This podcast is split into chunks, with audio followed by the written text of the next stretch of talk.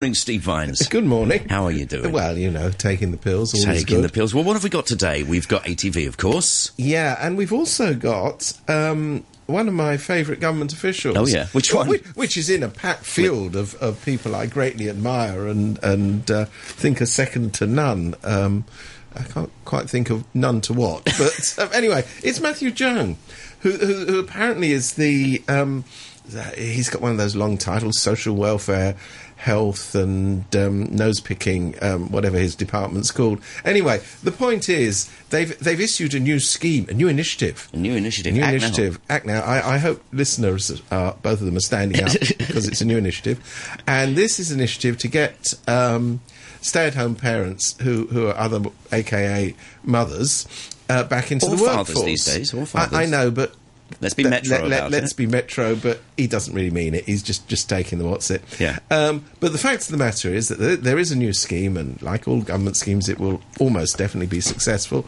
or the other thing. And uh, we'll cast that to one side for a moment because I'm all in favour of, of getting people back to work. I think jolly good thing.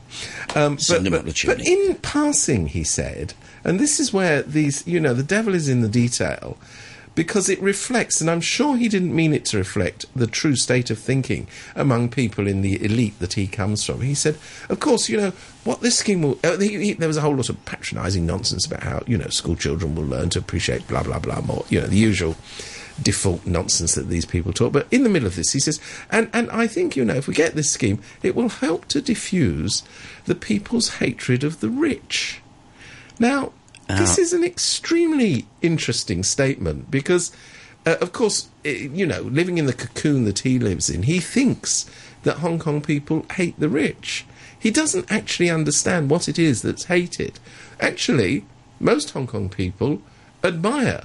Yes, it's an aspirational society, isn't it? it's an aspirational society, and they admire those who, through their talent, wit, and hard work, have managed to make money. And because it's an immigrant society, there's lots of people here who, who are determined to, to head in that direction.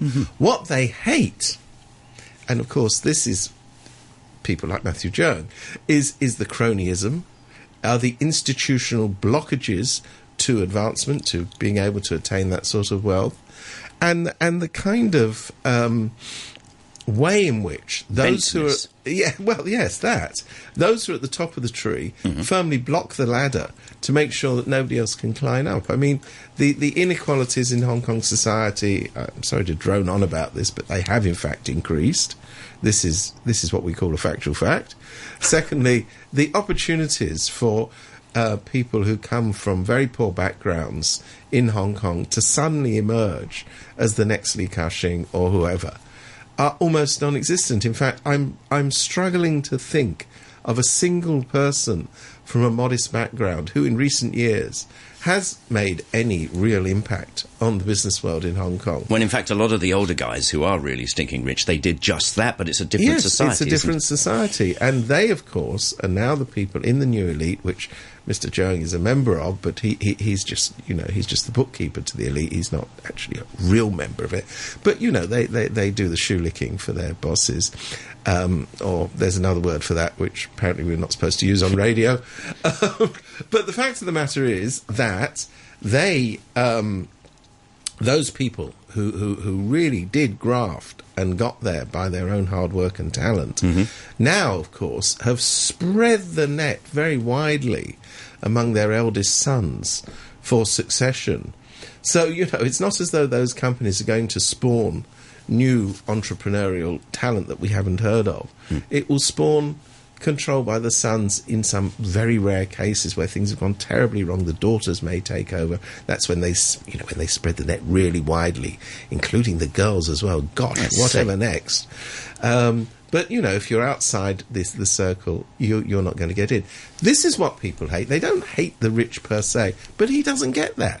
And it's interesting that he says this in public and he just doesn't get it. And most of them don't get it because what they really don't understand and this is why they don't understand the protest movement, they don't understand all of this stuff, is that precisely because Hong Kong is an immigrant society, but is what I would describe as a mature immigrant society, it's the sons and daughters and the grandchildren of the original immigrants to Hong hmm. Kong who have now said to themselves, look, we're not just here for ourselves and our families. We're now part of a community. We want to do something for that community.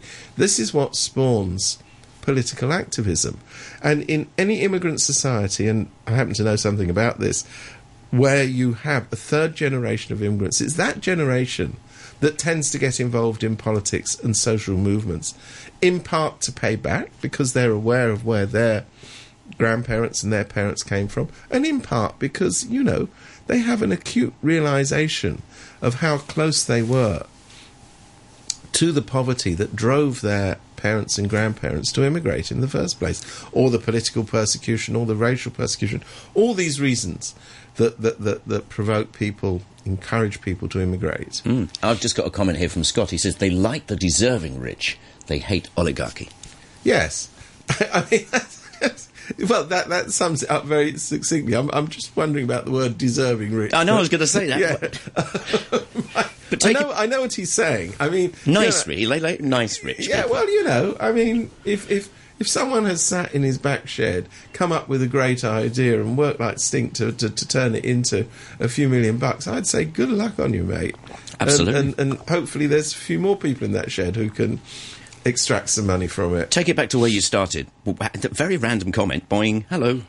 Uh, the thing about getting women into the workforce. Yes. How does that how does that link with uh, this? Uh, well, he he was just saying that that it, it's interesting that all of these schemes that they have for so-called improving the livelihood are really directed, and he actually said this, directed at getting people off the streets. Yeah. They think if you dangle, you know, chuck them some cash, da- dangle, you know, a ten dollar note out the window, all of those people who've been interested in society and in the democracy movement and in housing movements and in other movements will say, "Oh, how silly we are! Let's go and take the ten dollars and put away our banners and go away." Yeah, that is not going to happen. Yeah. Matthew. I've got one here. That's my tip. I've got one here from JR. He says Jimmy Lai's done well, and uh, you know he's still first generation. Of course, there are people. No, no, no. My point is, it is the first Yeah. generation who, who who have created, you know, by their own efforts. I mean, nobody's suggested. And look what's happened to Jimmy. Well, I mean, he, he, he is unusual in, in being a first generation entrepreneur and political activist. That that is actually unusual. But I mean, it's it's people like him who, you know, he's another person born on the mainland who came over here with literally nothing in his back pocket Yeah. and is now a very wealthy man. And um, as I say, I have a lot of respect for those people because it didn't come from nothing. It didn't come from, you know, getting up in the morning and saying, "Daddy, can you please give me three million bucks to start a little company?" Oh, I don't know, make it ten million. Oh, okay, make it a hundred million. It didn't come from that. It came from doing doing the business. So what you're getting at really is, and there seems to be a, an air of people are people are worried about collusion and corruption. Yes, and they think, and they're not wrong, that, that the opportunities that existed before have somehow evaporated. They think that the institutional barriers to an ordinary person breaking out of the, the public housing estate or wherever and into into the lush lands are diminishing. And what they see is doors just being closed all around them. Yeah. That's what they don't like. And you know, it's, it's staggering that somebody who describes himself as the uh, health and social welfare or whatever he's called, That's nearly it, I secretary, think, yeah. yeah, doesn't get it. Just doesn't get it. He thinks that they, that, that, that, that the bulk of the population despise wealth. Well, you know, this is just nonsense. It really is. You can see this in everyday life. You walk around places like Soho or wherever early in the morning, all the deliveries are there, all the bread, all the stuff. It's all on the street. Nobody nicks it. Yes. All the No, nice flower arrangements, nobody trashes them. aren't- Aren't like that. I mean, you know, in, in, in if you have, uh, it's a quite interesting comparison here. If you have a posh car in somewhere like You've Britain, got a posh car. I, uh, I speak personally. No, but if you have a posh car in somewhere like Britain, it is quite likely that it will be vandalised. It's true. You know, they say, Bricks oh, you know, I mean, you know, I have this problem all the time where to park the Rolls Royce. God, you have no idea the suffering that goes into that. Uh, and it is because a lot of people don't like rich git, so they see a Rolls Royce and say, I've got a coin Brake here. fluid. I'm going to I'm going to make a little scratch which goes all the way along the side of it. And this is a very common thing. You don't get that in Hong Kong. People here go, "Oh, that's a nice car. I hope I could get one of those." That's true. It's a different it's a different mindset. That's true. And talking about no, let's not Let's to a totally different topic. Yes. What's going on at ATV? They're Oh, possibly going to maybe think about Yes. possibly revoking these guys. I, I think that that um, the government has acted very decisively with ATV because they've said that definitely, maybe, almost certainly, well, it, you know, any day now, um, the fact that ATV is in controversion, uh, contravention, actually, is the word we're looking Even. for here, of of of labour regulations, very very bad, and we think it's very very bad. I'm speaking on behalf of the government now, as you understand. Uh, which I normally do. Act now. Um, they now apparently haven't paid some of their license fees that they need just to operate the station. Very, very bad. Um, and we will definitely, and you know, make no mistake about this. Um, uh, and um, yeah, um, well, oh gosh, the weather's nice today, isn't it? You know, I mean, this is this is this is a long running farce. Anybody who can read and write, and of course I exclude members of the government from that, knows ATV is a dead duck. It's finished. It's it's gone. But it has historically and currently very impressive in terms of the government political backing. It has people who they like very much, who are very much liked in the mainland. So even though it, if you were, let me put it to you this way: if you're running a corner shop in Hong Kong and you hadn't Corner played your employees, you'd be in court. That's what. That's exactly right. You'd be in court. No, no, let's not f around with this. Yeah. This is what would happen and rightly so, in my view, because, you know, if you don't obey the law, there's no point in having laws. If you don't enforce the law, you undermine it. And what they keep saying, they being the government, is, you know, let's, let's all do uniform tutting. So they're all going, and somebody says, but hang about, hang about. Why haven't you launched any prosecutions? And they're going, oh gosh, yes, that's, that's, yes, this, we may well be doing that. Well, it's an interesting thing here. You say they're favoured upstairs. Well, all these guys seem to have headed for the hills. Well, they Because if they're that uh, favoured, somebody could write a cheque. Well, I mean, you know, I mean, even even the big boys in Beijing know the reality that you know throwing money away is called throwing money away. So, of course, what this raises is the bigger issues of the licensing system for free to air television broadcasts, which clearly is not fit for purpose. Yeah. I mean, they've issued a license to ATV that can't fulfill it. They've issued a license to Wharf Cable. Have you seen their free to air TV station? No, it doesn't exist. They've issued another license to PCCW. Have you seen their free to air television? Doesn't exist. They haven't issued a license to, to Hong Kong TV, and oh, that does exist, but it's on the internet. Yeah. So, you know, you have a system here which is so not fit for purpose. It's hard to elaborate on all the reasons because there are just too many of them. There is a train of thought that people's viewing habits are going more towards dip in and out, selective, Yeah. internet, etc., etc. and- And, and terrestrial TV. I don't know. People are saying it's kind of had its day with the young people. It, it, I, I don't think there's any doubt that, that people want to watch programs when they want to watch them. They don't want to watch them when they happen to be broadcast, and I, I understand that fully. So, on demand, um, downloading from the net, all this stuff Yeah. is obviously what's going to happen. But there is still, in Hong Kong and elsewhere in the world, there's still a very big market Yeah. for um, free to air terrestrial television.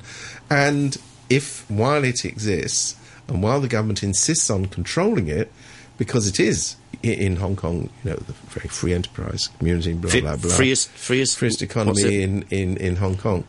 Um, um, in that system, we might talk about that later. In that system, um, there are controls on who can provide this service and who can't. And they seem to be, and you don't need to be a genius to work this out, like everything else, becoming wholly politicised. I mean, why wasn't Ricky Wong given a license? I was going to say, do we bring him into this? Yeah, I mean, it's not because he's some raving radical. It's because he isn't as close to the chosen few of the elite as the people who run Wharf, as the people who run PCCW.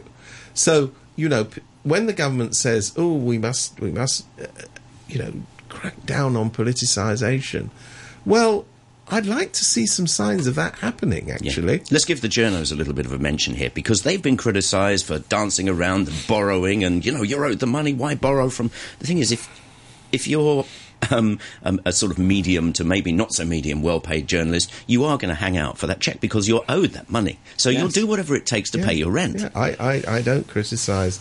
Well, not only journalists. I mean, other people working People in the, the company, yeah, yeah, yeah, yeah.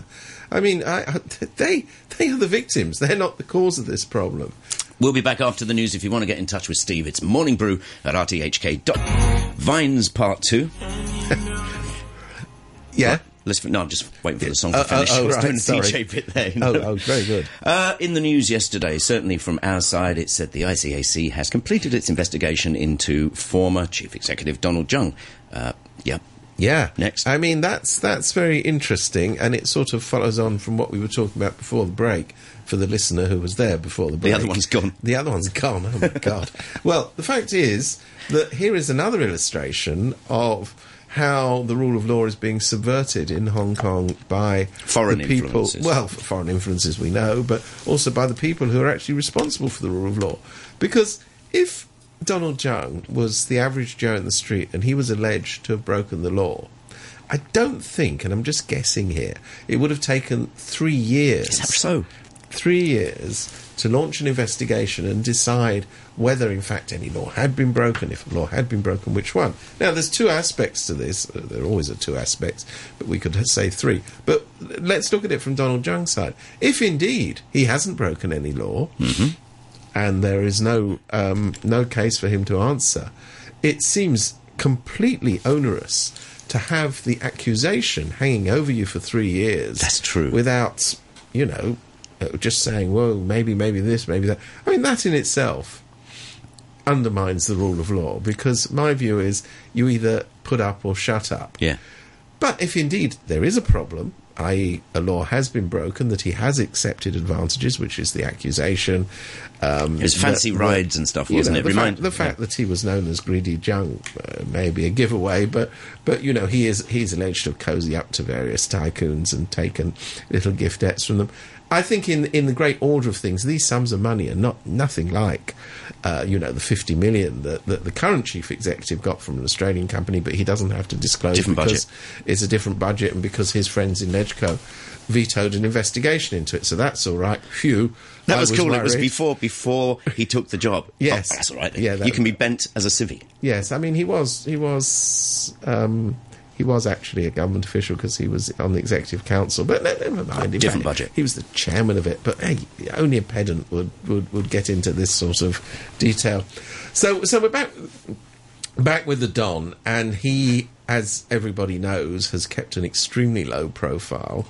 Emerging only incident, interestingly, to, to provide a character witness for Rafael Hui. Well, I was going to say In- they've got in- their appetite whetted over that, so well, maybe. well, maybe, but I mean, here again, I mean that trial was hardly conducted in a speedy fashion, and lots of uh, um, people say, "Hmm, if anybody else had been in that situation, I think uh, things would have been um, conducted with slightly more uh, efficiency." Anyway, here we have this long-standing investigation, and they are still—they're now saying, "Oh, we've completed it."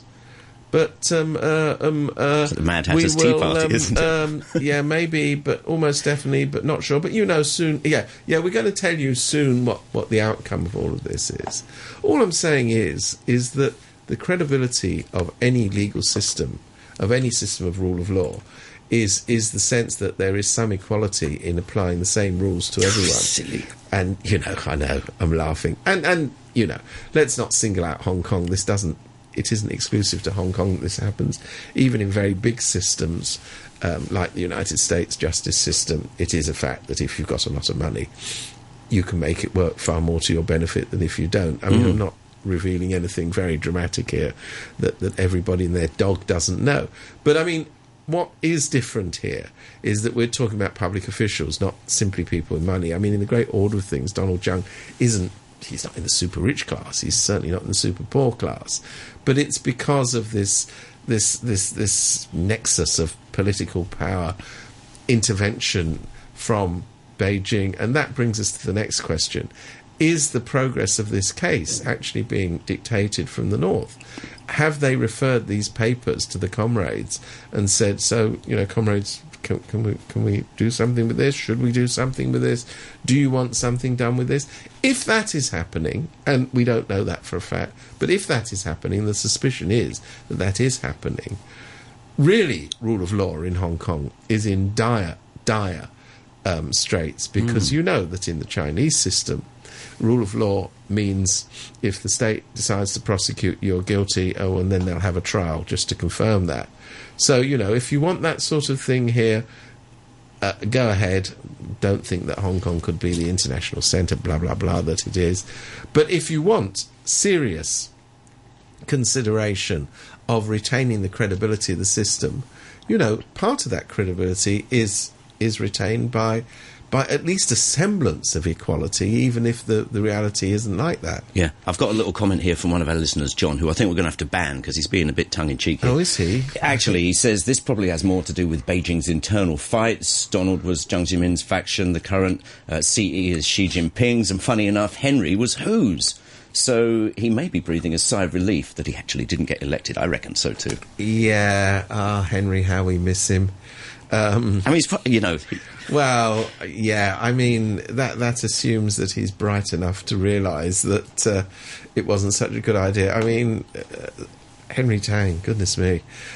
people have even said that was a huge stitch up. Well, it may well have been. It may well have been, and uh, you know, of course, fortunately, Hong Kong took the right decision, and six eight nine, Mr. Leung Chun-ying is now in charge, and goodness, he's he certainly showed that the current election system works well. His popularity, his charm, his presence, his reassuring hand on the tiller. I get you. You had me. On, you had me on hello.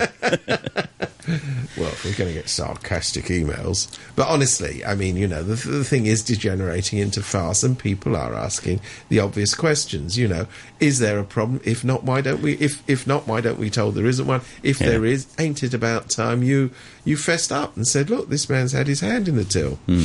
The whole thing about Donald Trum's really interesting case in point because even if he did do nothing wrong, there's an immediate mistrust from the public here. Everything that happens, we don't trust you. That Yes, is reparable. yes.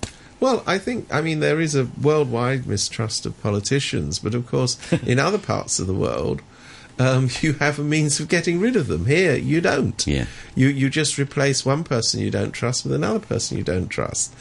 And does it lead to cynicism? Yes. Does it lead to anger? Yes. Does it lead to people pouring out on the streets? Yes.